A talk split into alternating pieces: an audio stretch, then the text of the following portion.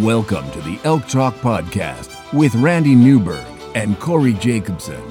Presented by the Rocky Mountain Elk Foundation.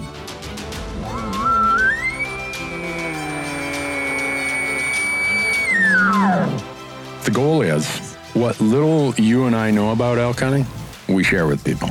I've got an elk bugling. It's like 120 yards away. What do I do?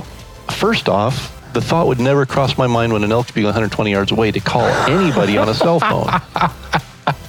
All elk, All the time, only elk. only elk. Well, it's us having conversations. So we usually go down some rabbit holes, but If you hunt with Corey Jacobson, you will find the landscape is full of rabbit holes. We're just going to make this up as we go. and you look at it like, oh, that's a target rich environment. But if you're trying to single one out, a solo target there is much easier to go into than a, a big group. We record everything, so there's no BS and no lying, no faking it with us. Did we hit the record I button? thought I forgot to hit the record button. If you want to know something about elk hunting, this probably isn't the podcast to listen to. Should we give them a list of all the other Wow. podcasts where they might learn something? The Elk Talk podcast is brought to you by the Rocky Mountain Elk Foundation, ensuring the future of elk, other wildlife, their habitat, and our hunting heritage. To become a member, go to rmef.org. The Elk Talk podcast is also brought to you by Mountain Ops, making outdoor energy and performance nutrition to make you a stronger and healthier elk hunter. They have a full line of hunting related supplements, including meal replacement shakes, multivitamins, pre workout fuel, and post workout recovery. And my favorite, their new performance protein bars that, by the way, are packed with 270 calories and 20 grams of protein, but contain less than 6 grams of sugar. Visit mountainops.com to learn more and to order, and be sure to use the promo code ELKTALK to save on your next order. The podcast is also brought to you by Gerber. Uh, go to gerbergear.com and learn about the knives, the Vital, the Big Game Vital, the Gator Premium, all the things that we use when we're out in the woods, and not just knives, but also some really cool multi tools that they have. And we have a promo code for Gerber as well. Just use the code ELKTALK to save 20% on your orders at gerbergear.com. And we are also brought to you by Rocky Mountain Hunting Calls. And Rocky Mountain Hunting Calls is the original designer and inventor of the palate plate diaphragm that's completely changed the way elk calls are made and used. And to find out more and to order your elk calls, go to RockyMountainHuntingCalls.com or buglingbull.com and use promo code ELKTALK, and you're going to save 15% on all of your elk calls and elk call accessories. The Elk Talk podcast is also brought to you by GoHunt.com. Uh, go to GoHunt.com and sign up for the Insider. The Insider is changing how hunts and hunting information are found. No doubt about that. Use promo code ELKTALK, and when you do, when you sign up for the Insider, you're going to get $50 of store credit, mad money, in their gear shop. Lastly, the University of Elk Hunting online course is a proud partner of the Elk Talk podcast. And within the University of Elk Hunting online course, you're going to find nearly 60 chapters organized in 17 modules of elk hunting instruction aimed at making you a more successful elk hunter. From planning and e scouting to calling strategies and packing, every imaginable elk hunting topic is included in the online course. And regardless of your previous elk hunting experience or success, I'm confident the University of Elk Hunting online course will make you a more confident, more successful elk hunter.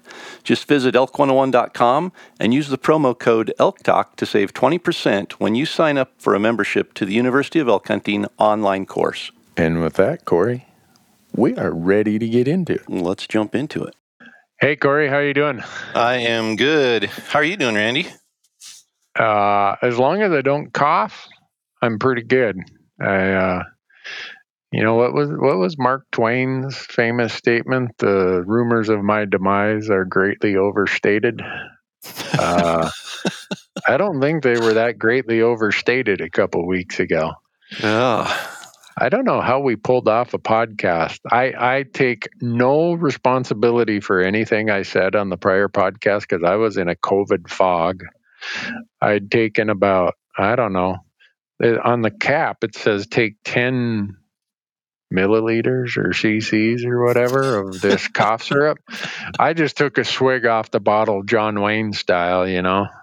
So that's why I didn't get on a bad coughing fit the last one, but I'm pretty sure I had a bad fog going on. So you know what? If the president of our country can get COVID and still run our country, then I'm pretty sure people aren't going to complain about some of the things you said on a podcast about elk hunting. Okay. Did I say anything really offensive, or did I don't know? I create any problems for us? I haven't seen any negative responses from that Okay. episode. So Oh well, heck. yeah, Maybe maybe I should have drank something other than cough cough syrup. I don't know that our our real intent is to say anything offensive. So I think we did No. okay. no, it's it's not. So, uh, what do we want to talk about today? I I definitely want to talk about that picture that you sent me the other day. Oh yeah, Yeah. is that the the one of my living room with the Christmas tree and No. no, uh-uh. not that one. This one looked like you were somewhere in scattered snow, ponderosas maybe, some sort of pine, and a little bit of grass showing through, and a great big hound dog. Oh yeah, that one. Yeah, Yeah. well, it wasn't a hound dog. It was somebody's. Canis lupus. Yeah, yeah. I did get quite a few death threats. If people ever saw me and they had their dog, they'd sick their dog on me and not tell him to stop.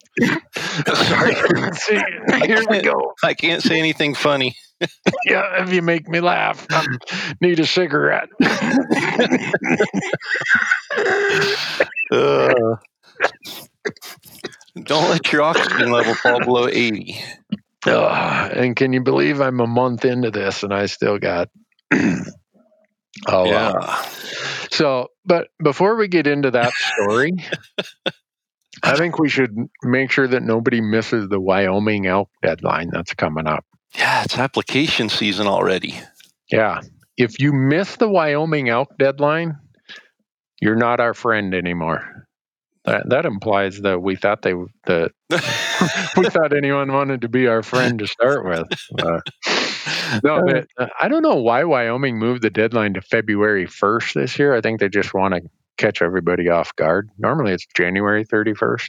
the 31st is a Sunday this year, though. So oh, they're okay. being kind. And instead of saying, hey, you got to do it by the 29th, they're going to give us an extra day. Yeah. Well, they know, like every other year in every other state, the system's going to crash on the last day, and they aren't going to have any tech support available on on a Sunday, so they moved it to a Monday, evidently. Yep. Huh. All right. Well, Yeah. we don't want to miss that. We Uh, don't. That's for sure. Know I'm not going to miss it. I I have zero points in Wyoming though because I drew a general tag last year. Yep. So, I, how many points you got? Lots.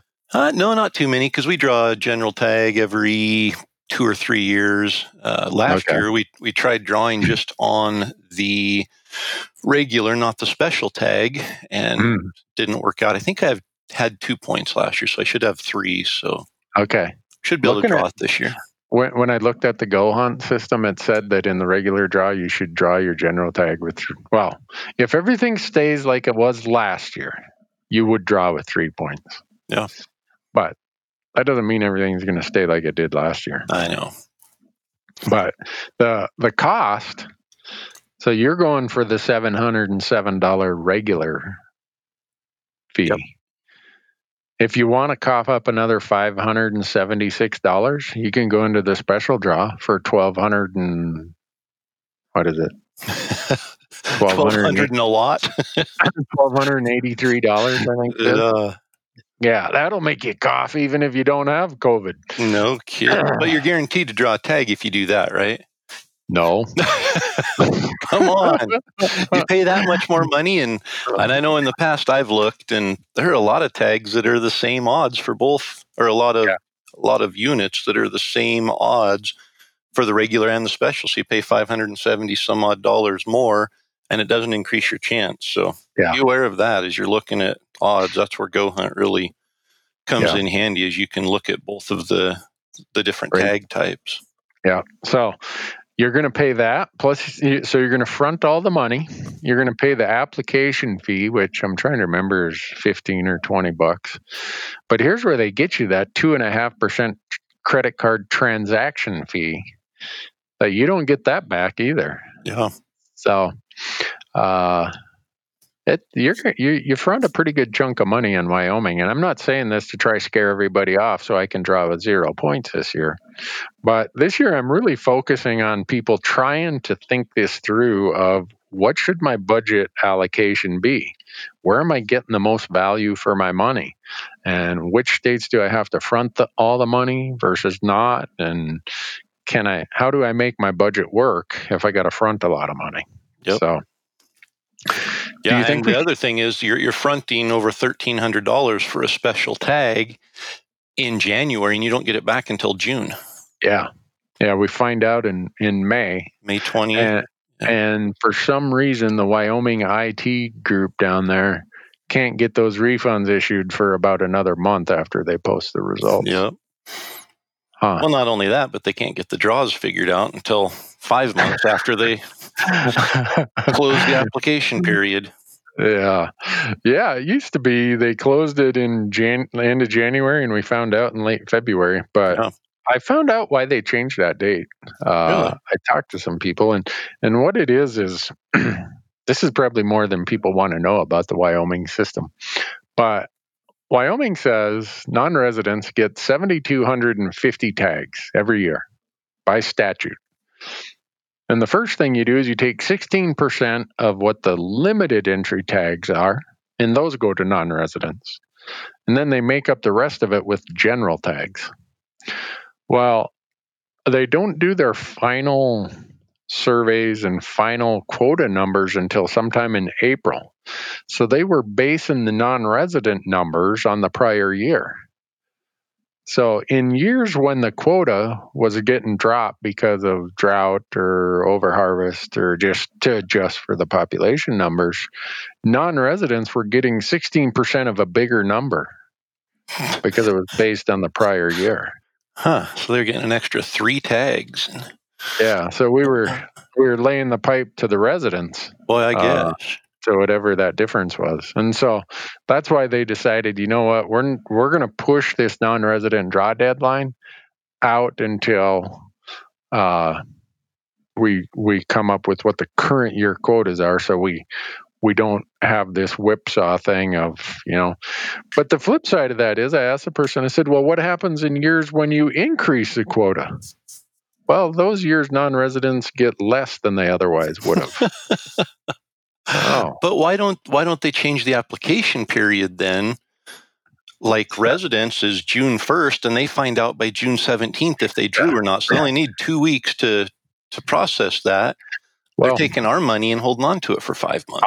I, I asked that question, and this really great state employee couldn't answer it, and they said, "Well, I can't answer that for you." I'm like, really? well, I could, but I'd have to kill you. Well, that or I'd get fired. Maybe Yeah. was the answer.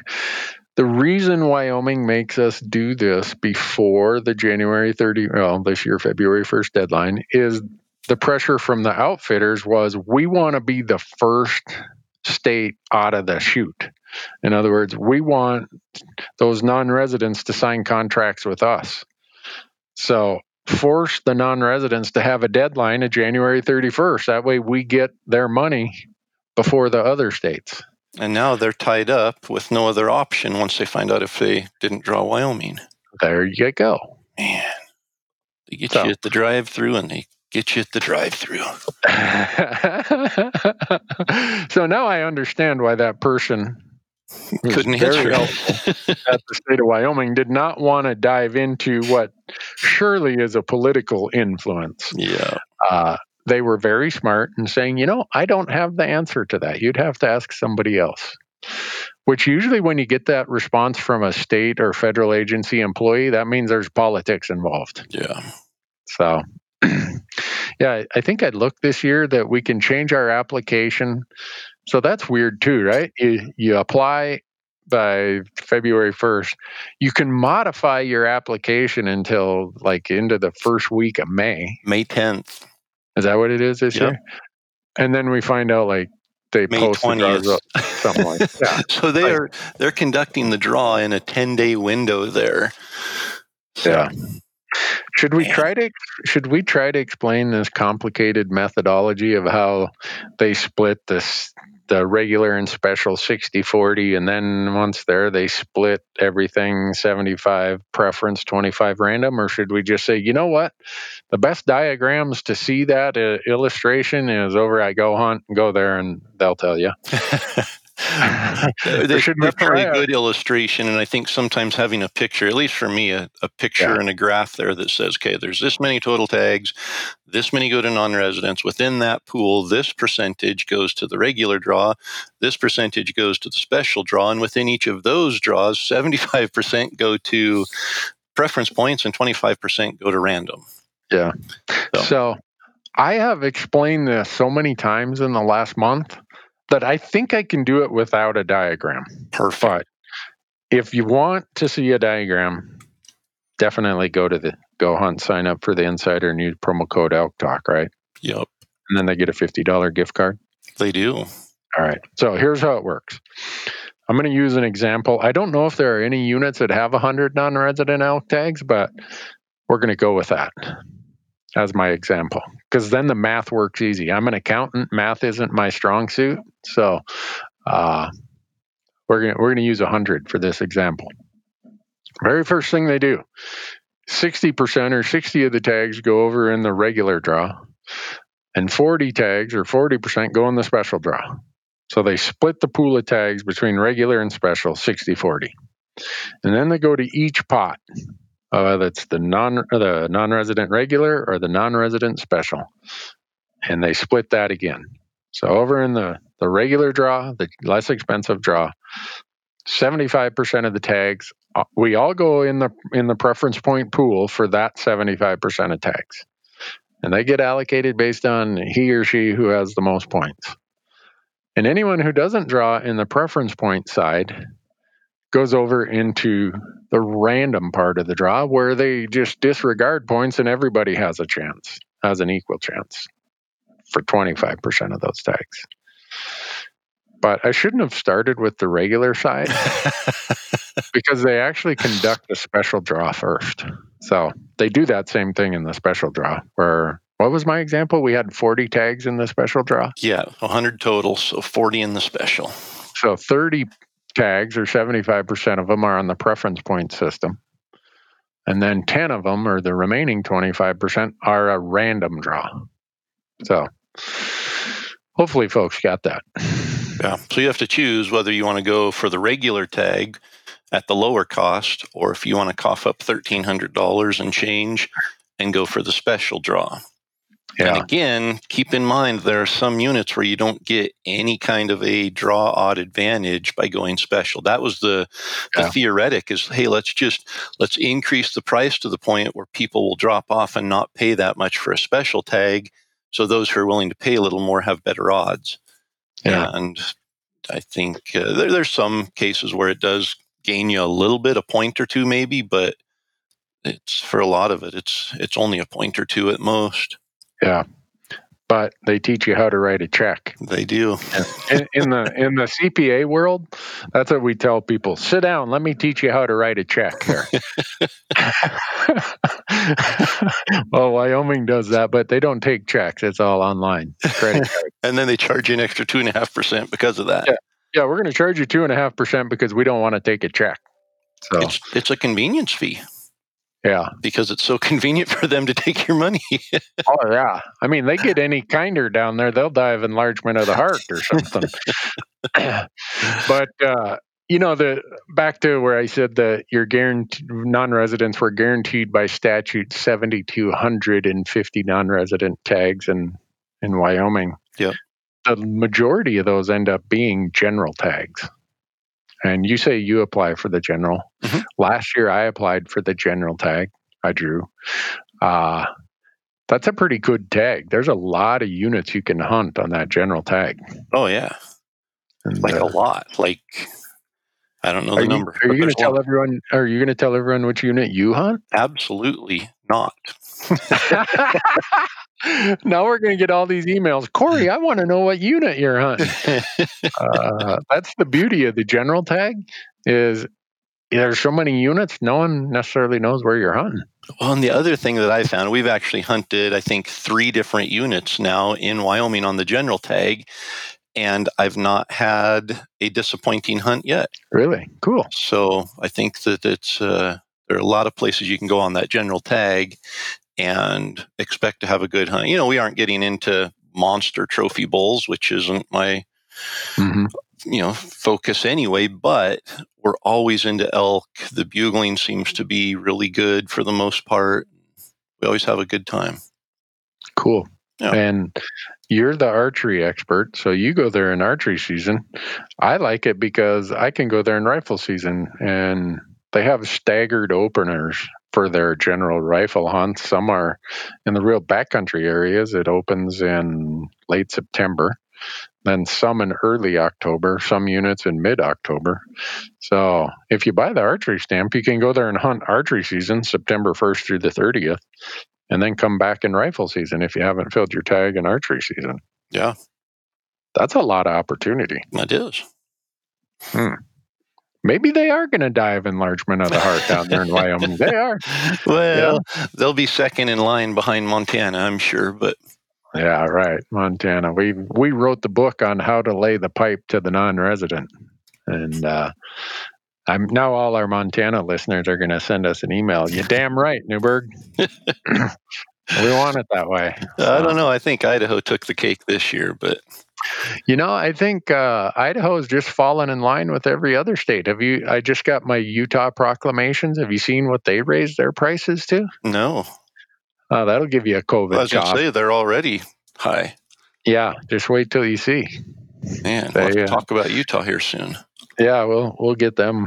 We'll, we'll serve them up and, and brag about part of it and complain about part exactly. of it. It's like, like we do with every other state. Uh, I'm just sitting here going, man, I'm being pretty negative on Wyoming, but it's probably one of my more favorite yeah. states. Just I don't know yeah. why. I just I enjoy. It's close enough to Idaho that I don't have to drive for two days to get there, and mm-hmm. always get into elk and. Yeah, people always ask me if you're a non-resident Uh, in all the western states which states would you make your highest priority for elk hunting? And building points i always tell them wyoming and arizona. Yeah. That those are the two states that if i didn't live in montana and have over the counter elk hunting available to me my first budget allocations would go to wyoming and arizona because they have great age class. You can you know even in arizona if you're willing to hunt the late rifle hunts you can draw, you know, every reasonable number of years, but they both have a ton of public land yep. and a lot of places to go hunting. Well, if we're talking about allocating budgets, once you allocate your budget to those two states, you probably don't have any budget left. True. And they're the first two states out of the gate. Yep. So your budget is already spent and you can just sit back and wait for the results. Yeah. In June. Yeah. Or you can or you can go to your kids and ask them if you can borrow some money out of their piggy bank. Yeah. And, uh, or go to your employer and ask for a payroll advance, uh, whatever. And uh, when you put down the purpose on there, you could say it's for mental health relief, groceries, groceries. There you go. Groceries. Yeah. Yeah. Yeah. Heck with that. Yeah. I, w- I wonder if if you know, those folks who are getting there's another COVID check coming, I guess. Six hundred bucks or something. Well, unless the Democrats win in Georgia today, then then it's two thousand. Biden said. Is it? Holy yeah. crap! Yeah. You know what's going to happen to point applications and, and tag applications? this, is the, this is the wrong time of year to be giving people two thousand yeah. dollars. Don't be giving them that until sometime in July. Damn it. Yeah. We're joking, folks. I understand. Some people need this money. Okay, we're just making humor here. Don't send us hate, hating, grinding, venomous emails. Here. You know, I heard that Blake Shelton got a whole bunch of hate on social media because he released a song, and he said that his girlfriend makes him feel rich on minimum wage or something like that. And people were complaining, saying you shouldn't be talking about minimum wage during a time like this. And you're a millionaire and you don't understand what minimum wage is like. And hmm. I thought, man, he's singing a love song during a time like this. I think. Yeah. Well, that's okay. I mean, I I haven't heard the song. I haven't I'm, either. I'm more of a twangy old style country guy. I'd have Uh, never guessed that. you would have never guessed. huh? No. Uh-uh. Hmm, but isn't he on some like America's Greatest Singers or some show, some contest show or something? Isn't he one of the judges or something? Yeah, on The Voice. The Voice, huh? Yeah. Hmm. Don't know it. Yeah. Hmm. Well, that's what you know. I guess that's just the cancel culture we live in, Corey. That's right. You, know? You can't no, sing love songs when people are getting sick. mm-mm. no good deed goes unpunished. That's you know? right. Yeah. Don't So- give anybody hope during a time when we're trying to hold them down. So if you do get your COVID check, or if you qualify, you know, maybe you can apply for more than Wyoming and Arizona this year. Maybe you can throw. Well, wait a second. Yeah. New Mexico elk requires a $65 upfront license fee. And if you're going to apply for the good units, it's $780. So I think they should bump the COVID stimulus checks to what would that be? At least $750. Come on. Yeah. Give the New Mexico folks a chance. That's right. So, how'd we get traveling down this path? Man, I don't know. I'm sure. Politics. we we are so far out in the weeds. well, let's, I'll Uh, bring us back in. So preference points are important in Wyoming. and yeah. it used it used to be you could apply for an elk permit Mhm. and on that check the little box that says if unsuccessful give me a preference point for $50 they don't let Yep. you do that anymore no, so they get you at the drive through and then they get you later at the drive through so you got to Yeah. come back in july july 1st through november 2nd and purchase a preference point if you don't draw your tag in wyoming yeah, for fifty bucks, right? $50 for an elk Plus an extra transaction fee. plus a transaction fee, plus an application fee, and yeah, yeah, I don't don't forget those transaction fees. You know that's how they how they make their living. Yep. You, did you see how many people? Uh, Wyoming just posted how many people are in their pref- non-residents are in their preference point system. One hundred and twenty-four thousand different non-residents have somewhere between one and fifteen preference points in in Wyoming. so crazy. So that's the number people need to look at when they think about point creep. Because a huge number of that 124,000 aren't even in last year's draw odds. They just buy points, buy points, buy points. So that big chunk of that 124,000, they aren't even in the numbers you're looking at if you're only looking at last year's draw odds. Yep. So you got to look at how many people there are buying points on the side at each point level and know that those folks are watching last year's draw odds and they say, wow, I got 13 points. Last year, it only took 12 to draw whatever tag. I'm going to jump in this year. so, all the people with 11 or 12 points who thought, well, this might be my year, all these folks with 13 jump in ahead of them and create this thing called point creep. Yep. That's that- where point creep comes from. Well, and the the matrix is so complicated that you have to use to look at this because on a year like 2021, Mhm. Arizona's season dates aren't the greatest. You know, in Arizona is you know it's you're still going to have a good hunt, but the peak rut is timed almost perfectly with the full moon this year.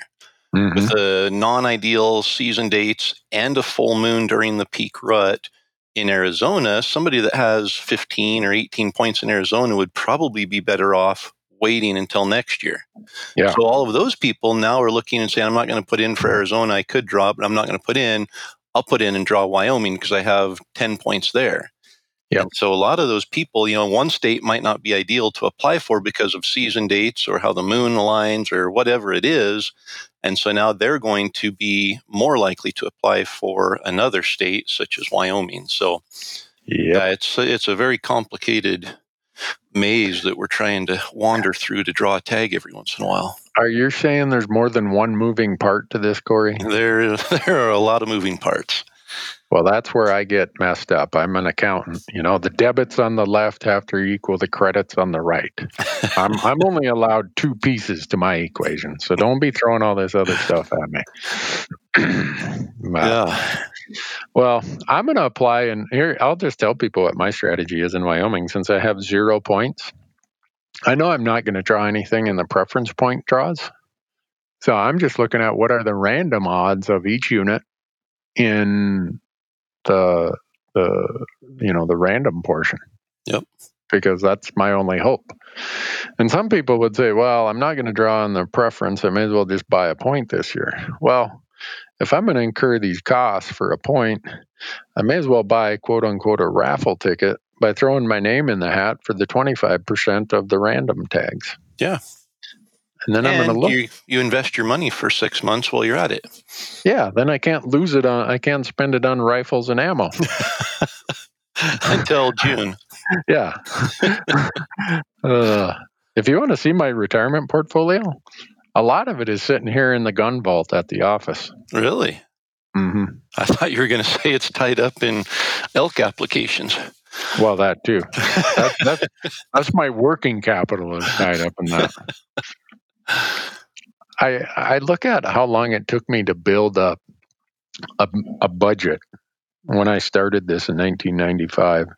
How long it took me to build enough budget to apply for the states I want to apply for.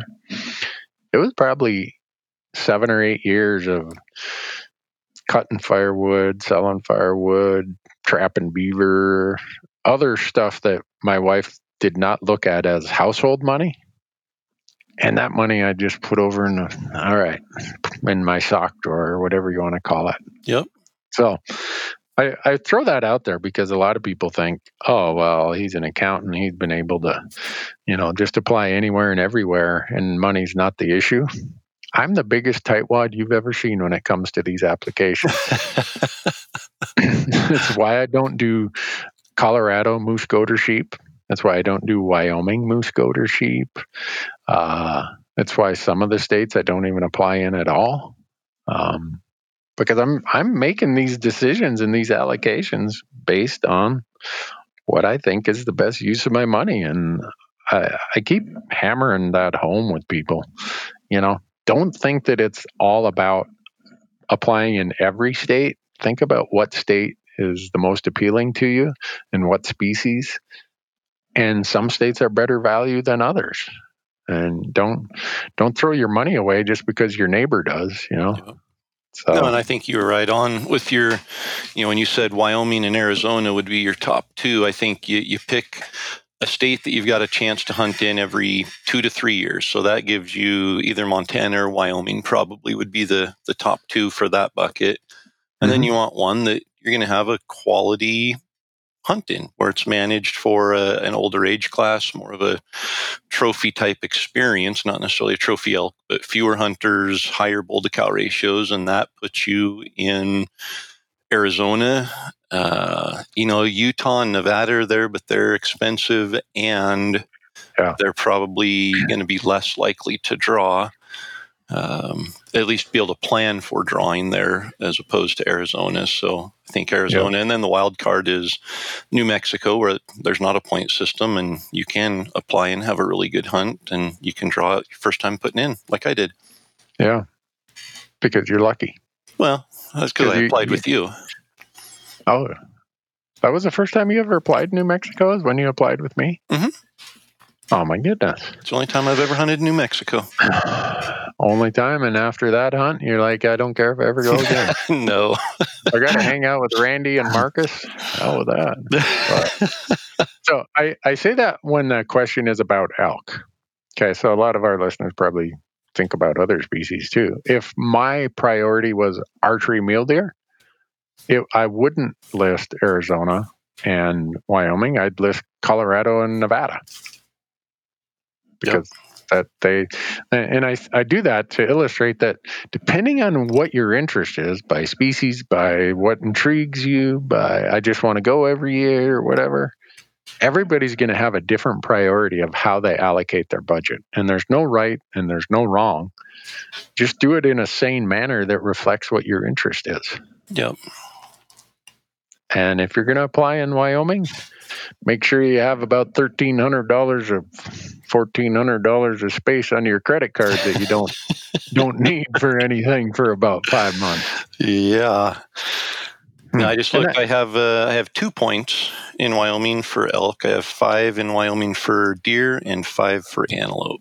So Really? When are we going antelope hunting? I don't know. I haven't been antelope hunting for a long time. Huh. I can fix that for you. Oh yeah. Yeah. I heard Wyoming antelope hunting. You only have to plan being there for a day. In most units, if it's just about putting one in the in the cooler, yeah. If it takes you past breakfast time, you've you probably wasted your time. or you just didn't get out of bed that morning. Yeah. But well, Wyoming elk, February first. Don't miss it, folks. Yep. You know, do you, have you noticed how uh, sometimes we get questions or, or comments from the the contact us part on the Elk Talk podcast website of why do you guys spend so much time talking about drawing tags? Well, last I checked, you need a tag to go hunting. you know, that's like step number one. I think most of the people that are sending those emails are probably from Idaho, Oregon, or Montana. Where they And can just get over They the can just, as a resident, go to the Walmart and buy a tag and Mhm. go hunting. And they don't realize that outside of those little bubbles that we're fortunate to live in, everybody else has to apply. Yeah. Yeah. Imagine if you lived in Arizona New Mexico, Nevada, Utah. I guess Utah has a few over the counter general tags, but in Nevada, you draw an elk tag and I think you're you're in the penalty box for five years before you can jump back in the system. Yep. It's like, whew, wow. We're spoiled, Corey. Yep. Yeah. Could you imagine living in No, I- Idaho and, and draw or getting an elk tag and then not being able to even go elk hunting for five years? No. I they don't have enough love or money to get me to live in a state like that. I mean, I love Nevada. I went to Oh. college there, and I got a lot of friends there, but it, they aren't getting me there. Yeah. But we'll apply there every year as an on-resident. Oh, yeah. So Oh yeah, yeah. I'll I'll gladly give them. Well, not gladly, but I'll give them grudgingly give them my money yeah. And uh, hope that they take my points and my money. I don't want that money back. Here, here's my money. Don't give it back to me. That's and no, it's not a donation. It's a tag purchase. That's right. Just send me a tag in exchange. Yeah. So when you go do your uh, elk hunts in the general areas in Wyoming, I guess the only added cost is you got to buy that archery stamp or whatever it is. Gosh, I'd have to look. Yeah, Yeah. is it? And it I bring it up because uh, there's two stamps you got to buy in Wyoming. You got to buy the habitat stamp, Yep. and if you're going to archery hunt, you got to buy the archery stamp, and don't forget them. Yep. And the other thing to be aware of is if there are feed grounds in the unit you plan to hunt, you Ooh, have yeah. to buy a special feed ground enhancement permit or something. Yep, and those are in the western part of the state. And there are quite a few. Once I started looking, I didn't realize it the first couple of Mhm. years. Unfortunately, we didn't hunt in an area the first couple times It had feed areas, but I think the third time we went there, there was a feed area in the unit, nowhere near where we were hunting, but we had Yeah. to buy that to legally Extra. be safe. Yeah. Yeah. So this is always the the the rub with Wyoming is if you are going to hunt in a designated wilderness area, and for those of you not familiar with this stuff, that doesn't mean Forest Service. It doesn't mean wilderness study area. It means a designated wilderness area on, designated under the Wilderness Act of 1964. If you hunt in one of those areas, you have two options. Well, three. Move to Wyoming and establish residency, and then you're not subject to this rule. My wife isn't going for that. uh, or you hire an outfitter, or you find a Wyoming resident who will serve as your, I don't know, what, what do you call it? Is it a, like a, mentor, proxy guide, something. Yeah, Something they just that. they have to be a a resident and accompany you on the hunt. Yeah. and people always ask me, why aren't you more wound up about that? I mean, you're the public land guy. Why aren't you more wound up about that wilderness law in Wyoming? And this is where I'm going to open a little can of worms here. So send all the emails to Corey, not to me. Just keep uh, in mind, Randy's still in a COVID fog. So yeah, I, am under my COVID meds here. Between my COVID medications and my liver medications, I'm a hypochondriac. I think. or they, they, qualify for breakfast. I just had medicine, uh, coffee and medicine. Ah, swallowed it down with cough syrup. yeah, there you go. So uh, the you know that whole deal about having to hire uh, an outfitter to hunt wilderness areas. One of the reasons I don't get too worked up about it in Wyoming is because they're so generous to us as far as their allocation of non-resident tags. I mean, your state of Idaho, my state of Montana, we cap non residents at up to 10%. Well, Wyoming gives us 16% of the elk tags, 25% of the moose, goat, sheep, and I think bison tags, and 30 to 40% whether it's deer or elk. If you said you were going to give 25% of our moose, goat, and sheep tags in Montana to non residents, they'd burn the Capitol building down. So I I try to look at that as kind of a bigger picture thing. Okay, yeah, there are some areas in Wyoming I can't hunt because I'm not going to go with an outfitter. But they're so generous with the tag allocation. I'm not I'm I'm not losing any sleep over it. Now, yeah. every year and this is where the can of worms is getting opened up. Uh, a couple of years ago, there was a bill to possibly change Wyoming's allocation to 90 10, like other states are. And I under, if I was a Wyoming resident, I'd be pushing for that. You know, even even more limited entry tags to me yep. or to you know to residents. So I I completely understand why Wyoming residents push for that. And I will say that if that changes, I'd probably my hackles about the non-resident wilderness thing, my hackles would be raised a little bit more if if Wyoming quits being as generous to non-residents as they are. Yep. There's there's kind of a little bit of a web there in in that whole situation because the Outfitter Association is strongly in favor of keeping the wilderness designation rule because it benefits yep. them. You have to you have to hire an outfitter if you want to go into those areas. So they're yep. in favor of that coincidentally, they're also in favor of providing more tags to non-residents.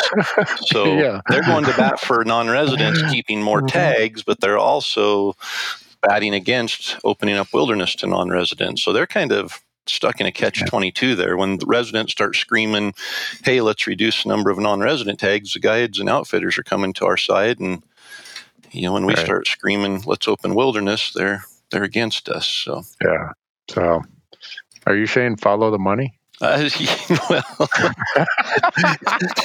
in a roundabout way, maybe that's what the because conclusion I, I doubt, could be. I, I, doubt that much of that positioning there is done for altruistic reasons. just, just saying. I mean, you know, uh, I better shut up. There, eh, hey, it takes money to manage wildlife. That is a fact. So that is true, and you know, we can look at South Dakota.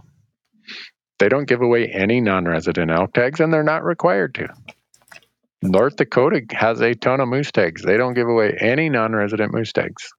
So I, I use those two examples in that under the laws of the United States, the way the court cases were decided, going back to the first one in 1842 of Mount Martin versus Waddell, States are not required to give any non resident opportunity if they don't want to.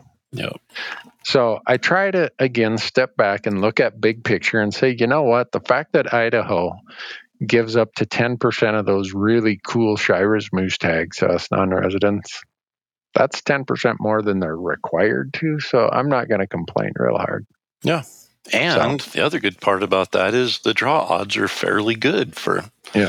some of those. So yeah, and so when Wyoming says we're going to give you 16% of our non or non-residents, we're going to give you 16% of our limited entry elk tags, when technically they don't have to give any if they didn't want to. I'm like, you know what? I, I'm I'm just going to say, hey, those are the rules, and here's my money, and cross my fingers that I draw a tag. Yeah, And, we're, we're uh, good with the 92% of the state that's national forest and BLM that we can hunt, and we'll sacrifice that 8% of wilderness area. Yeah, I, I, that's a good way to put it, Corey. Are we going to worry about the other 8% where we can't hunt and kick the hornet's nest with the with the residents and get them so PO'd that they cut us down to 10% of the tags? I'm a I'm a glasses 92% full kind of guy.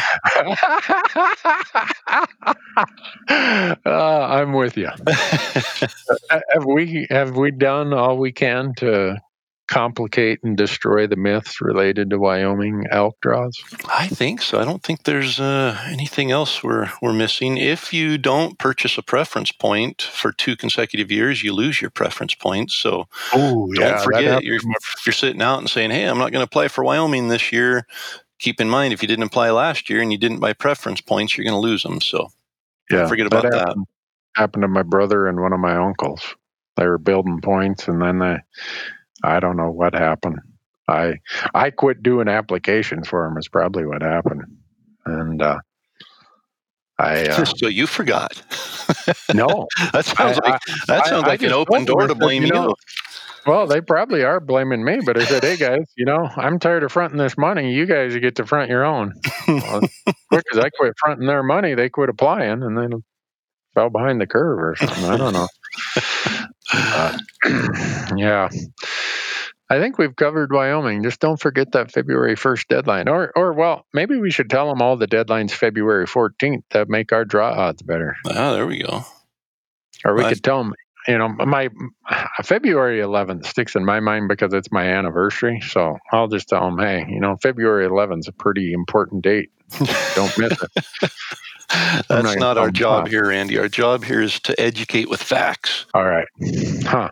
Well, maybe the educate and facts going together doesn't always happen, but Yeah. Well, if you're tired of listening to this rambling carrying on and you got nothing out of it, uh, I can assure you that you would get a whole lot more out of Brady and Trail and their strategy articles that they write for the Insider.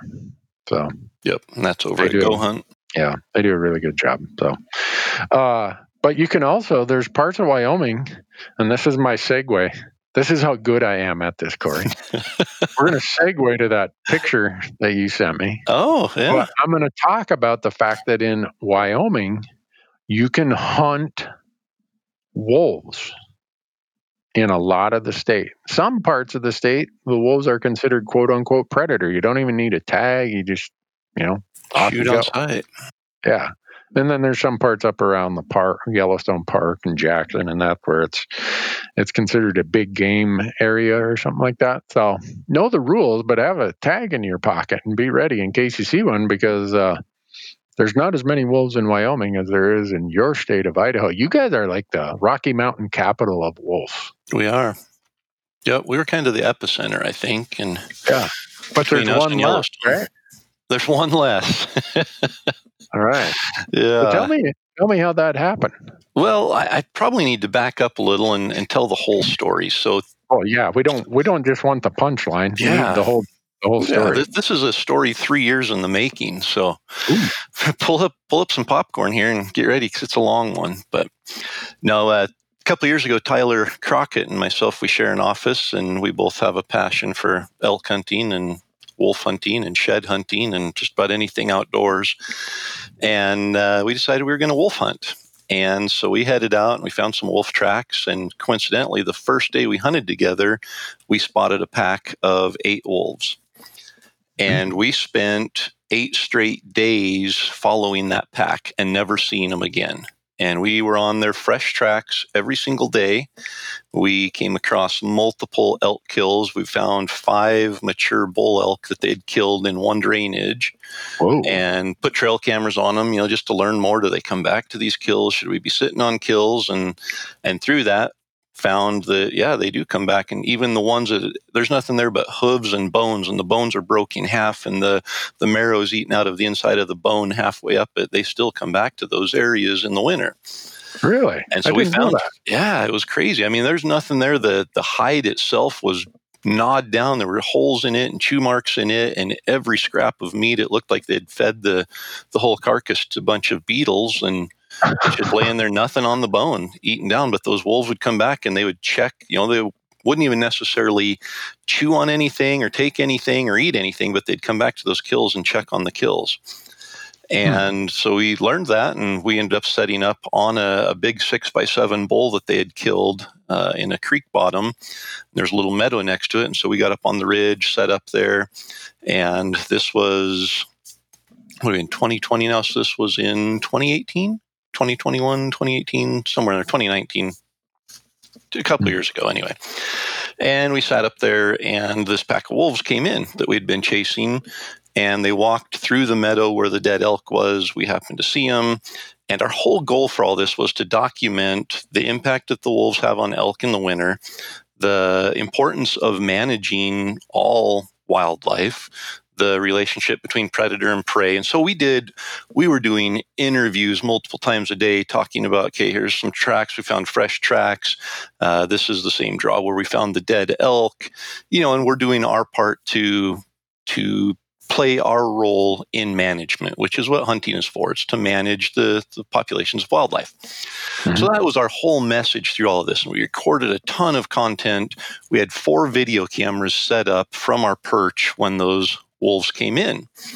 I reached over to my main video camera, hit record, turned power on, hit record, climbed over in front of Tyler, who reached over to his main camera, turned on the power, hit record. Then we each had GoPros and a, another little camera focused on us for the shot. And the wolf comes out. I shoot, hit him. Tyler shoots, misses a wolf because they're all scattering and running through the trees at that point. And we're high fiving and excited. And we go back to the cameras. Mine's a black screen. I had hit record too early after turning the power on, and it wasn't ready to record. And so it just shut off after five minutes without recording anything. And Tyler oh, had hit no. record, and an error popped up and said memory card formatting issue. so we got no footage of the actual kill sequence, but we had all of this incredible footage of everything, you know, the whole hunt for eight days until all the footage that was stored on a hard drive on a laptop crashed and oh, we no. lost all of the footage. So we didn't not only not have the kill footage, we lost all of that incredible footage. Mm. So since that time, it's been our goal. So who, who got fired for not having an alternative backup? It was me. See, I'm not a camera mm. guy. That's see, we were doing all this uh, without a camera guy. This is just Tyler and I mm. doing that. So lessons learned. John started coming along with me and videoing stuff, and John backs everything up and takes yeah. really cool pictures and everything else uh, in addition to what Tyler and I could do. So for the last two years, we've been going out and we haven't had a lot of time. I coach high school basketball and that runs from first part of November through the first part of March, which is prime time for wolf hunting. And mm-hmm. that year that I shot the wolf, it was mid March. Uh, and so that's why I was able to do it. But the last couple years, you know, any free day we have when we can get John out, we go out and we look for wolf tracks, and we're trying to call them in. And it's been we've had a tough time the last year or two. Just fewer encounters with big packs of wolves. Which, when you get into a, a pack with only two or three wolves in it, they're a lot harder to hunt because they aren't killing as much. They don't have to move as much. They aren't leaving as many tracks because there aren't as many, and they aren't hunting as much. And then when you get into a, a place where they are you're looking for two or three animals instead of eight or 10. So it's been a little hmm. more complicated. But two years ago, Tyler and I went wolf hunting and we stepped out of the truck and wolves were howling about a mile away up in this basin. So we hiked up into the basin, got up on the ridge, let out a howl, nothing answered. But I'm glassing, and across the hillside, 550 yards, there's a wolf sitting on the open hillside. And mm. up above it, there's one walking across the hillside. And so I get my rifle all set up. I set up the backpack, get the the bipod set up, everything. I range it 550 yards, whatever it was, and I go to dial my scope. This was my first time hunting with a scope that dials. And I quickly realized it's a lot like when you're shooting a bow with a single pin and you have to dial your pin. And when you shoot at an 80 yard target and go to a 20 yard target and forget to change, bad things happen.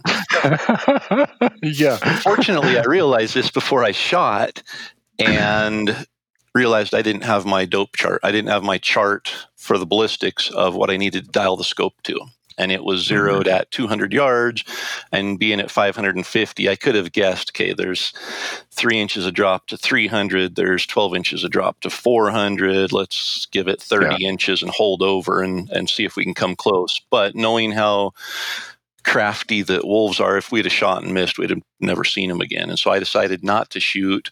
Tyler was about 30 yards from me, and there was a little bit of snow on the ground. And so he's trying to sneak down there to get set up. By the time he got there, we watched the wolves disappear into the timber. And then they start howling, and they howled for like 30 straight minutes and wouldn't come out. And they, they just knew something was up. Hmm. So that was two years ago. Tyler and so, I went, yeah. So, uh, uh I, I'm making notes here. You didn't back up the hard drive. You left your dope chart uh, at, is, at home or at the in the truck. This is a lot of new stuff for me. Who's, your, who's your boss? you know, people at my operation get fired over uh, stuff like exactly. that. Exactly. Yeah. Oh, you can bet there's been nights of me laying awake in bed with heartache over not okay. having some of that stuff, just because the educational value of something like that. Obviously, the people are going to climb out of the woodwork to threaten to murder us, and we're just puppy killers, and you know all the all the yeah. normal stuff. But oh, yeah. I think there. I think there's a, a good percentage of that mix in there that doesn't understand the importance of it that's open to to understanding it. And i think we have a really good platform to share that educational piece. And so i was mm-hmm. disappointed that we missed out on that. So my goal has been to recreate a lot of the educational stuff and then get a wolf kill on video because it's just it's not the same without videoing it.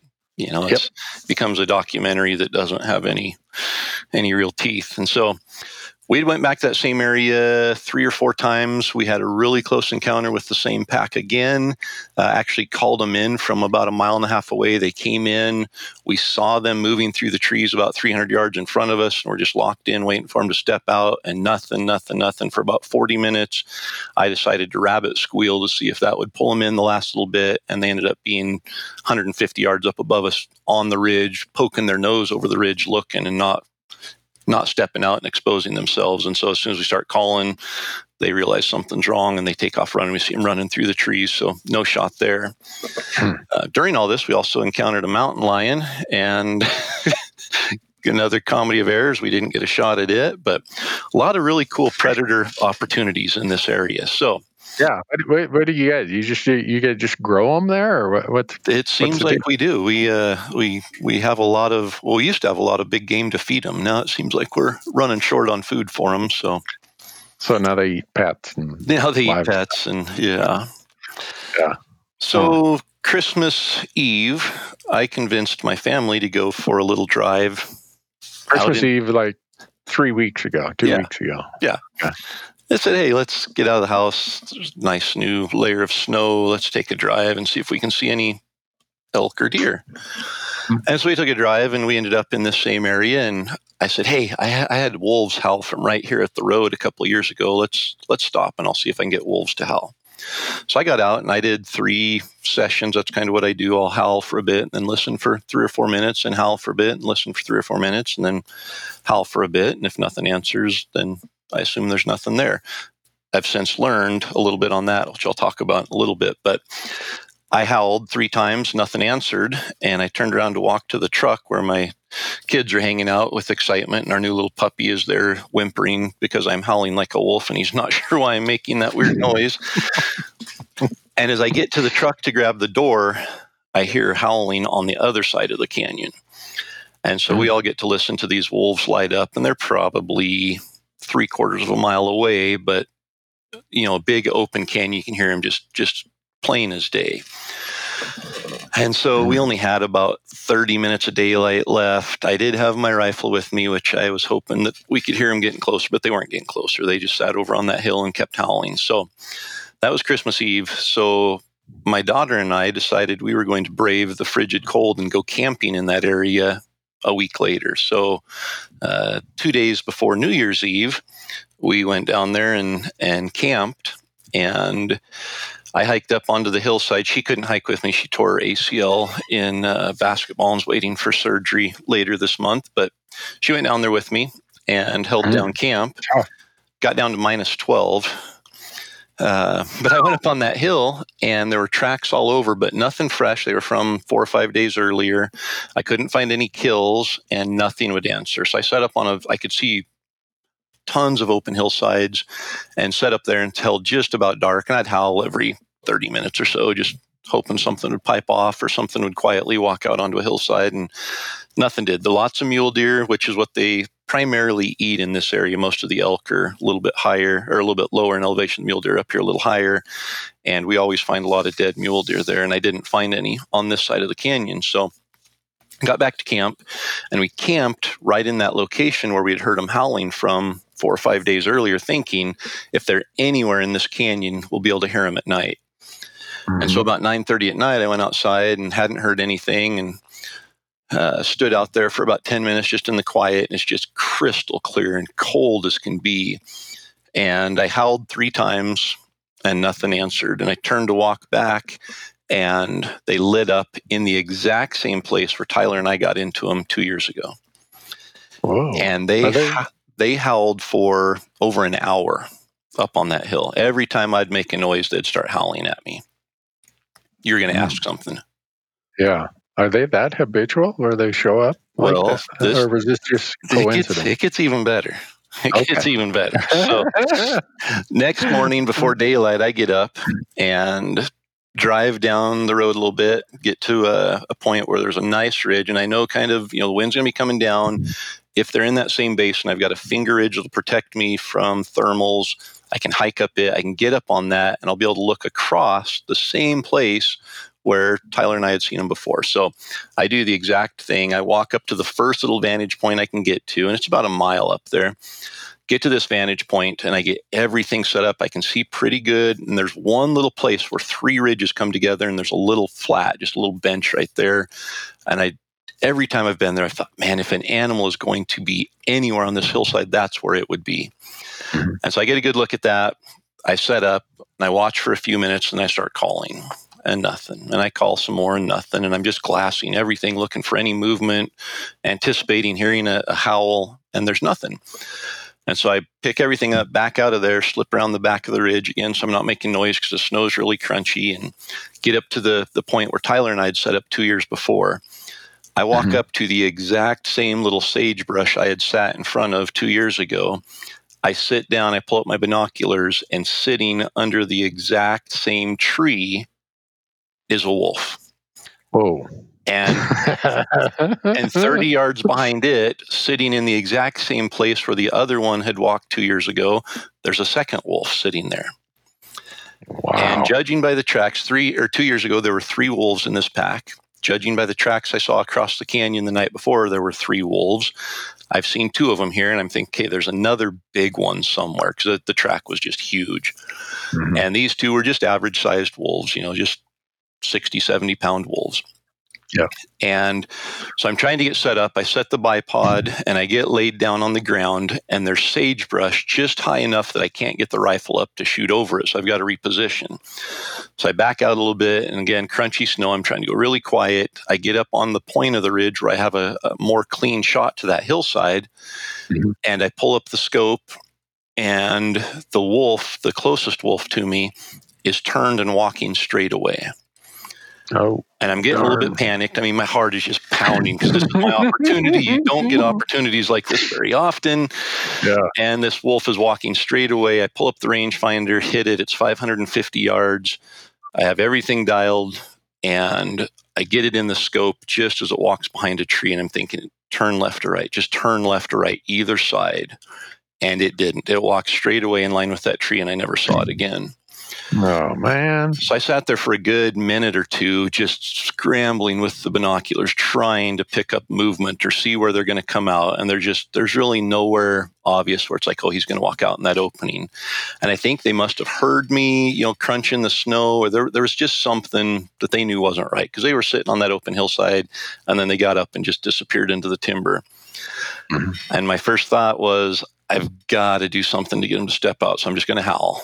And so I howled, I think twice, just two quick howls, pulled up the binoculars. And at that point where three ridges come together and there's a little bench, there was a wolf that was laying there and he stood up and started walking away. And I was ready. I swung the scope over to him. He was actually still walking, quartering away. I put the bead on him and squeezed off, and he hit the ground. Whoa. And I took a second shot, just you know, thinking I just got to put another bullet in him. I've seen these things before. You know, he was biting kind of back at his side, like biting yeah. at it. And I thought I'm going to shoot again. So I shoot again, and he stands up and starts walking down the hill limping. And I thought, oh no, did I just hit him in the leg the first time? And so I'm again frantically trying to pick him up, moving. I'm not mm-hmm. finding any movement or anything.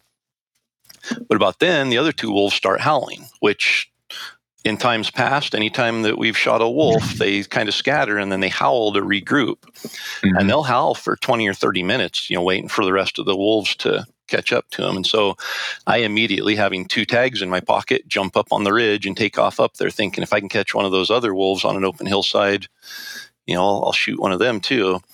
And I make it about 300 yards up the ridge and glass back across to where the wolf I had just shot at was. And he's laying there about 10 feet away from where I shot at him dead. so cool. Walk up there. It happens to be the the big alpha male. Um, it was a All big right. big dog. I packed it out whole, which Ooh. was not a fun trip. It was a steep no, hill. I had to go down and back up and then down, and but I wanted to weigh it and see. You know, I hear people talk about 150 pound wolves, and I wanted to see yeah. what it weighs. And uh, I weighed it. It was exactly 90 pounds, and it was a, a good mature. You know, if you've seen the pictures, you yeah. you can see it's a it's a healthy male wolf. Yep. Um, but yeah, so I had a GoPro with me. I set the GoPro up and I hit record, and I have a 17 minute clip of me scrambling around and moving and getting set up. And if you've ever watched GoPro footage, you don't see a wolf at 550 yards, but no. you see me scrambling around and taking the shot, and then walking up on the wolf and all that. Cool. So, yeah. So, is that going to be on the Elk 101 YouTube channel? I think it will. I think uh, we will put together a, a good educational piece and Again, cool. three years ago when we first started all this, the first day we went out, I had a picture of the snowmobile with a rifle case strapped on it. And I said, wolf hunting officially begins now. Hashtag wolf hunting or something. Mm-hmm. I bet about 50% of the responses to that Instagram post were negative to the point yeah. of I hope your snowmobile crashes and you die in a fiery crash. I hope I hope yeah. an airplane crashes on your home and kills you and your family. I mean, just terrible, yeah. terrible things to say. And I, it's just a picture of a snowmobile and a rifle. And so I spent the next eight days educating on you know, and I'm not saying I'm the expert on it, but just educating on the impact that wolves had, why there's a need to manage wolves, why nature can't manage itself anymore. Um, just all these points that really, once you hear the facts, you can't argue with it. And let, you know, if you're running off a of strictly emotion, yes, you can yeah. argue with anything. But if you're open to some logic and some facts, it's pretty hard to argue with the fact that we have to manage not only the, the elk and deer herds, but as part of that, we have to manage the predators as well. And by the yeah. time I shot that wolf two or three years ago, when I posted the picture of it, I didn't get a single negative response to a picture of a dead wolf. Really? This time was a little wow. different. I posted it, and I, I, I, you know, I just don't like negativity. And so if somebody has yeah. a good point or somebody is truly wanting to be educated, I'll leave a, a negative comment up. But mm-hmm. if it's one of those things, you know, the, the yeah. language some of these people use is atrocious and so those get deleted and then anybody that says they're going to kill me or my family or let their dog attack me those those get deleted but there were quite a few of those this time so i'm excited to put together a video talk about all of the educational components that go into management and conservation and use the the wolf hunt as the platform to express that. Yeah. Wow. Well, I just posted a wolf hunt on my YouTube channel. And it A wasn't very even similar- really. A very similar Yeah. wolf hunt, I might add, because you didn't have a cameraman and filmed it solo. Yeah, I just filmed it on my cell phone of me scrambling and and not having a round in the chamber and all that kind of stuff. Yeah, I I spent the better part of one weekend going through all the comments on that video and deleting a lot of people from my channel. Yep. it's like uh, there's a part of me that you know, oh, someone's going to shoot you someday, or, you know, and I want to say, really, they better make their first shot a good one. but Yep. it's like you know, there's no value in engaging in any type of banter with a person who who like that and so i hope that when you do it and you add all that other stuff that it it causes people to look at it from a bigger picture standpoint and uh Yeah, and a lot of their arguments, you know, they they say things like, "Well, look at Yellowstone. the The numbers have reached equilibrium, and nature can manage itself. And the, the elk numbers were too high. The wolf numbers went in and dropped the elk numbers, and now everything's kind of reached equilibrium, and it's it's fairly constant." And that mm. what they don't understand is Yellowstone is not the real world. You know, you go to Yellowstone and an elk will lay next to the road, three feet away from a diesel truck running, and bugle. You know, Yeah. that doesn't happen. They're habituated to humans in the park, and wolves will kill an elk 20 yards in front of a person, and the whole pack will sit there and eat it in front of a group of photographers. That doesn't Yeah. happen in the real world. And, No. you know, in addition to encroachment of subdivisions and habitat loss and road building and all these other things that affect wildlife, we've impacted it to the point where we have to be involved in the management of it. And, you know, I just think that presenting some of those facts in a way that's not accusatory or defensive or inflammatory, just expressing some of these things that have changed the landscape of wildlife management to the point where nature can't manage nature. And some of the other factors that you add on top of um, natural management are they can be devastating to the future of wildlife. And so we we do have to play an active role in that. And so i hope to be able to to share that message and at least for those who are on the fence or those who who might not understand some of the intricacies of wildlife management hopefully they'll at least be open to to that a little more than what they've been Yeah, that's you bring up a really good point of uh, you know, nature will balance itself. Well, uh, not that any of us individually, but collectively over the last 200 years on this continent, we have pushed all wildlife to the fringes of their habitat because we've taken their premium habitat for Yeah. cities and roads and dams and lakes and reservoirs and uh, you know whatever it might be and when you push wild species to the fringes of their habitat, their ability to sustain and withstand predation is not what it's like in large, uninterrupted landscapes. And Yep. we don't have any large, uninterrupted landscapes in the lower 48 really to speak of. And people will say, oh, well, you got big wilderness areas. Well, guess what?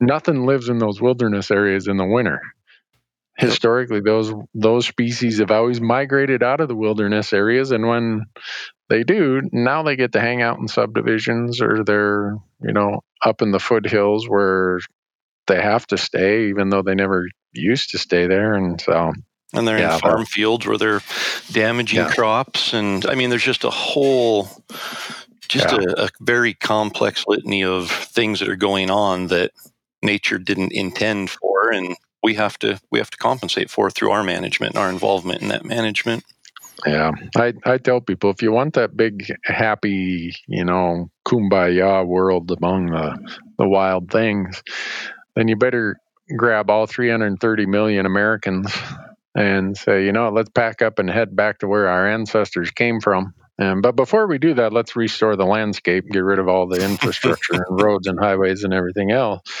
And then we can talk about something like that. But until we're all ready to do that, uh, uh this fictional world of, you know, the big happy mm, circle of life, everything balances itself out.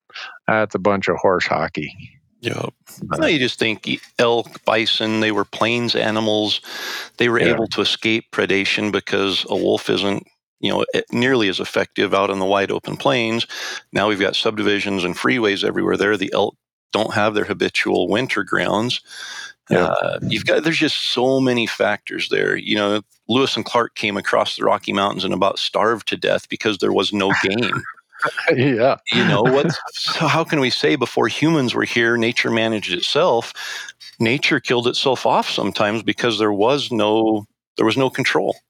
Whether yeah. it was from predation, from bad weather, from drought, you know, with with hunting, at least it's a management tool we can control and we can adjust how we interfere with wildlife to keep their populations where they need to be.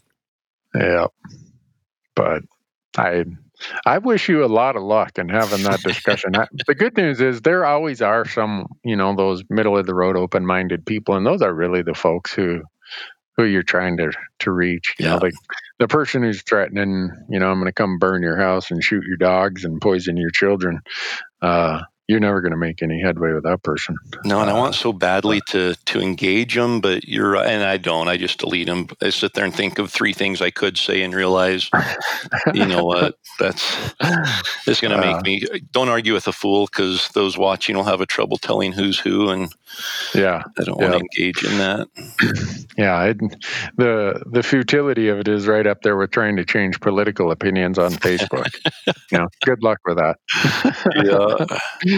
Uh, well, I'm glad that you got out and did it, Corey. Um, we're uh, we're getting ready to cook a wolf here. Uh, now that I'm past COVID, I believe, or most of the way through it. You should have you should have done it while you had COVID. The only way you could get me to eat a wolf is if I couldn't taste or smell anything. This wolf that I shot, it was the first wolf I've ever been around that did not smell like 10 day old gut shot elk. It wasn't a wolf then. no, really.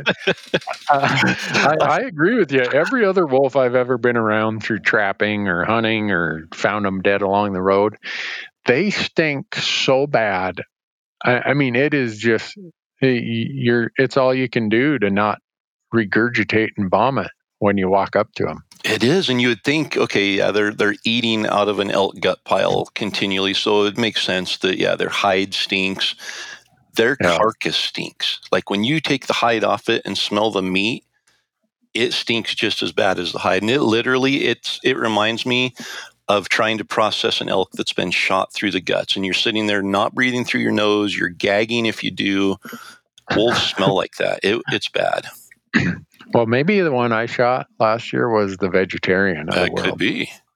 Maybe I don't uh, know. She really, she was not foul at all. Um, hmm. So, well, but it's it's interesting that you packed the whole thing out. Uh, I'm getting the one I shot. I'm taking the teeth out to get it aged. They thought it was an ancient old gal. Oh, really? Uh, I, I thought it was a male at first because of how big it was. Yeah. Uh, it turned out to be a female. Um, but I said, wow, that's a really big female. But you, you said 90 pounds, and that's yep. an alpha male. I've talked to our biologists here in Montana who are involved in all the trapping and tagging and collaring when uh, wolves were first brought here. The largest wolf in all their years of doing that that they ever tagged and collared was 140 pounds. Yep. It was a male. And the, the person said, I think it had just got off a really fresh kill after that and probably had about 20 pounds of extra meat in its gut. Yep. I so know these, that's these, what looking at the one I shot, he was healthy as could be. He had been eating good. The one I shot a couple of years ago was in March, and he was literally skin and bone. I mean, he was mm. that wolf was probably only 70 pounds, but I would guess similar in size. Yeah. Um, but looking at this one, I've seen pictures of of big wolves, and you can tell a, a, normal wolf from oh my goodness, that's a big wolf. My wolf yeah. was big; it wasn't oh my goodness, that's a big wolf. And so I could totally see a 110, 120 pound wolf um, as a mature male on a healthy yeah. winter with you know without anybody having to exaggerate those kind of weights, knowing that they could probably easily get up to 140, 150 pounds on rare occasion. Yeah, the 200 pounder that yeah, uh, you know, I don't know how many 200 pound pictures I've been told. uh, like, same people send hmm. me the picture of the 500 pound bear and the 300 pound mountain lion and the yeah. turkey with the 16 inch beard. uh, but I mean, hey, we're all hunters and fishermen, right? That's that's part of the the uh, DNA that gets passed along. Is you know that's why we take pictures where you know and some of those pictures the guy's 35 yards behind the antlers and yeah. you know, somebody made a just, comment on my picture and said geez stand a little farther away from the wolf why don't you or something i'm like my knee, you can see that my knee is putting an impression in the wolf's back. Like I'm touching it. I can't get any closer to it. so they're just a big animal. That's they are. But yeah, I, I agree. Yeah. There's no reason to tell a hunting story if you aren't going to embellish a little bit. Yeah, I mean, what the heck? I, I come from such a good long line of BS and storytellers that I, you know, if I catch a fish, you really want to get it on a scale. my my son, for his birthday, when he's like five years old, he's like, "Dad, I want a fish scale for my birthday." So we bought him a digital fish scale, and now every fish I caught weighed like one or two pounds less than I thought it did. Dang it! Uh, and uh, he, he he wasn't going to cut me any slack. You know, I'm standing there telling a story on the dock. I'm like, yeah, we got a couple walleyes here. You know, biggest one looks like he's probably six pounds. No, Dad, it was 4.8 pounds. Shut up! You're ruining uh, the story. Yeah, he he takes after my dad. My dad used to run the big buck contest in our little hometown, but it's not by antler size. It was he had a big meat scale and he'd come and hang him on the meat scale. And uh, you'd be surprised how many of these 200 pound bucks turned out to be 140 pound bucks. you know, I'll you tell you what, though, I, if if you pack an animal out, I think you're allowed at least like a 20% elaboration on the weight. Just oh, for like sure. that wolf. By the time I got back to the to the truck, I could barely walk on flat yeah. ground because I had, you know, yeah. my gear, the rifle. I probably had 120, mm-hmm. 125 pounds on my back, and over a mile, mile and a quarter. That was. Yeah, that's, that's stupid. Yeah, that was, was stupid is what it was. so I think I, you know I get to say it was probably a 130 pound wolf because yeah. my total pack was close to that.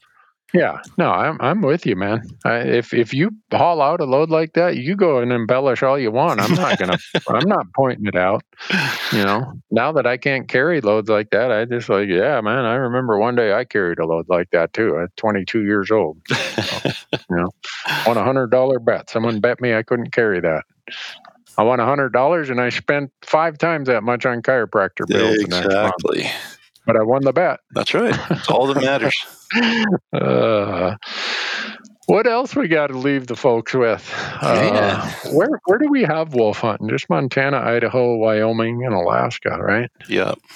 In the U.S., yeah, it sounds like. Yeah. I mean, Oregon's got a healthy population. I don't know where they're at on their management yeah, litigation. Colorado, obviously, it sounds like they're going to be bringing in a, a walking yeah, zoo.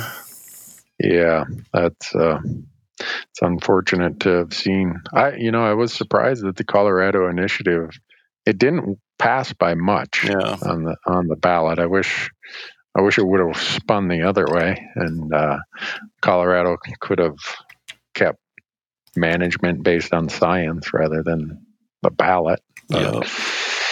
and uh, I see Wisconsin now that the U.S. Fish and Wildlife Service has delisted you know, across the U.S. Uh, Wisconsin is plotting their next hunting and trapping season for wolves. I'm sure they'll get litigated until the end of time. Yeah. Uh, you know, that's unfortunately the the attorney full of uh, full employment act is anytime you decide you're going to hunt warm and fuzzies like you know anything wolves, grizzlies wolves lions.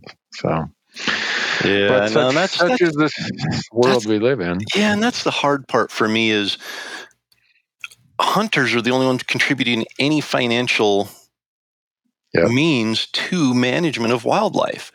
And yep. anything that the, the other side contributes goes to litigation. It's not going to help the wildlife at all. It's, you know, if you get rid of hunters, you get rid of state agencies. You get rid of state yep. agencies, there's nobody putting money into wildlife, and there's nobody that's going to be able to help wildlife when they struggle, which they will if there's no management. It's just, it's sad that they're that close minded and, and emotionally passionate about it that they aren't looking ahead and realizing without hunting, there's no wildlife. I mean, it can't sustain itself. Yeah.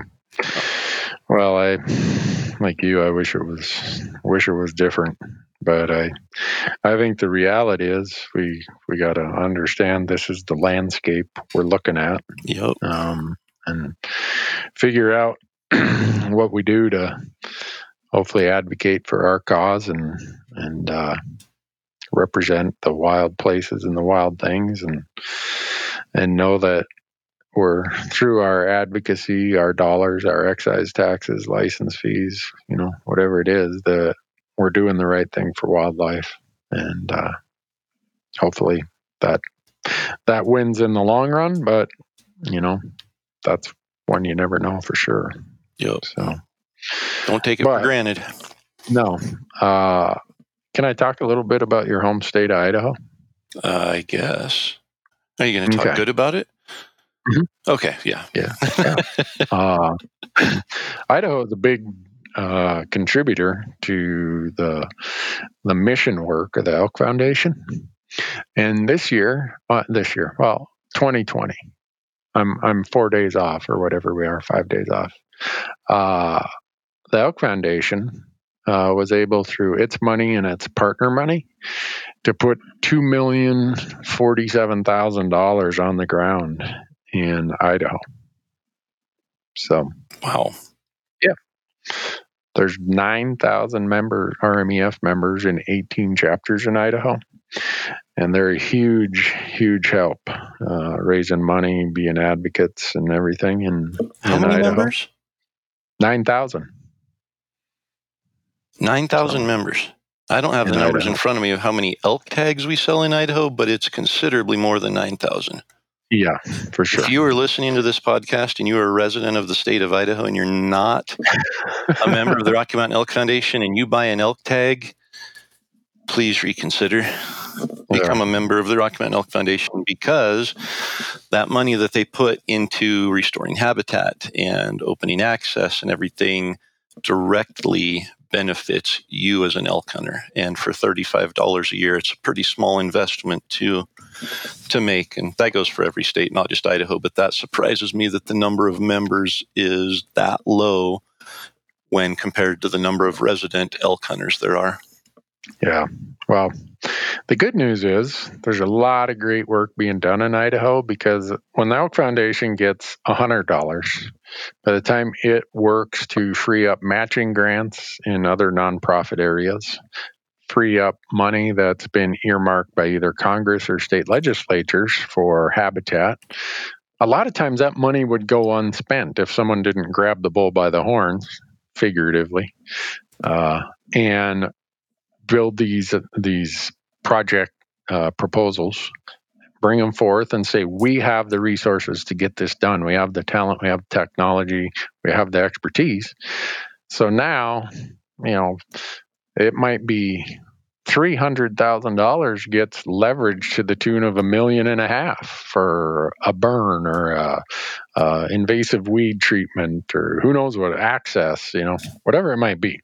So, uh, but you guys are you got some really great volunteers in Idaho who raise a lot of money for the Elk Foundation and and it's good to see a lot of it going back to Idaho on the ground. Totally. And, uh, I picked Idaho just because we were talking about Idaho wolves. I thought, well, I should talk about Idaho and RMEF, but I could talk about Idaho or RMEF and Colorado or Wyoming or Arizona or New Mexico or you know wherever it might be. Wisconsin, Pennsylvania, Kentucky. yeah, Kentucky, yeah. North Carolina, Virginia, West Virginia. Yeah, that's places all over now. But uh, anyhow, I hope that if people are listening to this podcast, that you become a member of the Elk Foundation. Uh, They're just there's things we can do. I kind of this is my simplified approach to it, Corey, and you've heard me say it that we can either sit here and fight over a smaller pie, i.e., hunting opportunity, number of elk, or we can work at building a bigger pie by putting more elk on the mountain, which results in more opportunity. And uh, I'm an abundance thinker, not a scarcity thinker.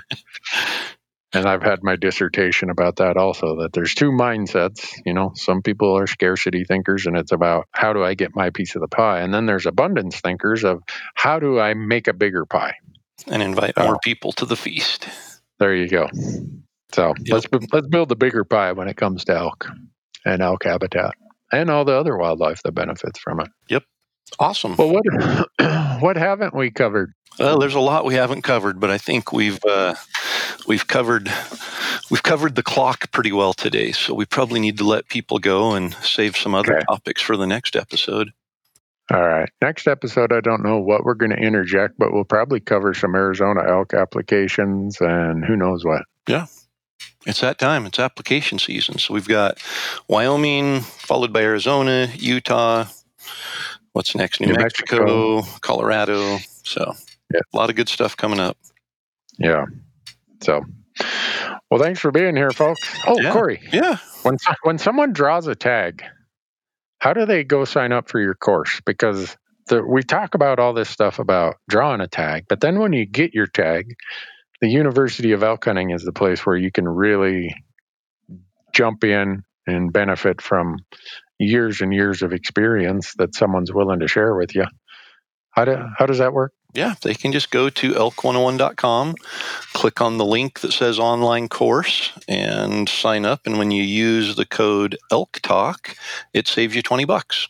So there you go. Sign up for, and it's as we've talked before. There's so many different facets of it. You know, we talk about how to get tags in there. We talk about um, for somebody that's never even thought about elk hunting before. We explain and break down how tags can be acquired and what states have tags that are acquired by non-residents, and um, then how to get them, which ones are over the counter, which ones you have to apply for.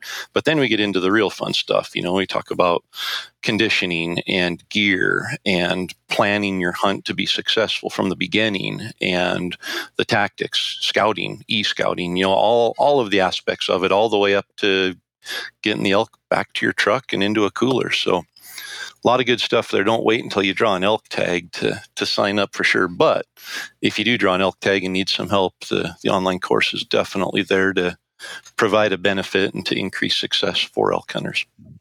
Cool. Well, now I feel like we've covered enough. Until we threw the RMEF and the University of Elk Hunting course in there, I just felt like we had some gaps today. we, we've definitely chinked the logs. So yeah, but I'm going to have to go because I can feel my cough syrup is wearing off. You've done and, good. Uh, I'm about ready to go into a coffin jag here. Uh, and also, I'm late for lunch with my wife. Well, she, told, she told me to be home at noon or else. I don't know what or else means. You know what it means. Yeah, you know that it I'm, means enough that you don't want to find out what it means. Exactly. That's what I tell people. I'm not sure where the boundary lines of where else are, but whatever turf is defined by or else, I don't I don't want to tread that turf. Yep. Oh, I better get going. You better get going. Folks, thanks All for right. listening, and uh, we'll catch you on the next one. Thanks, Corey.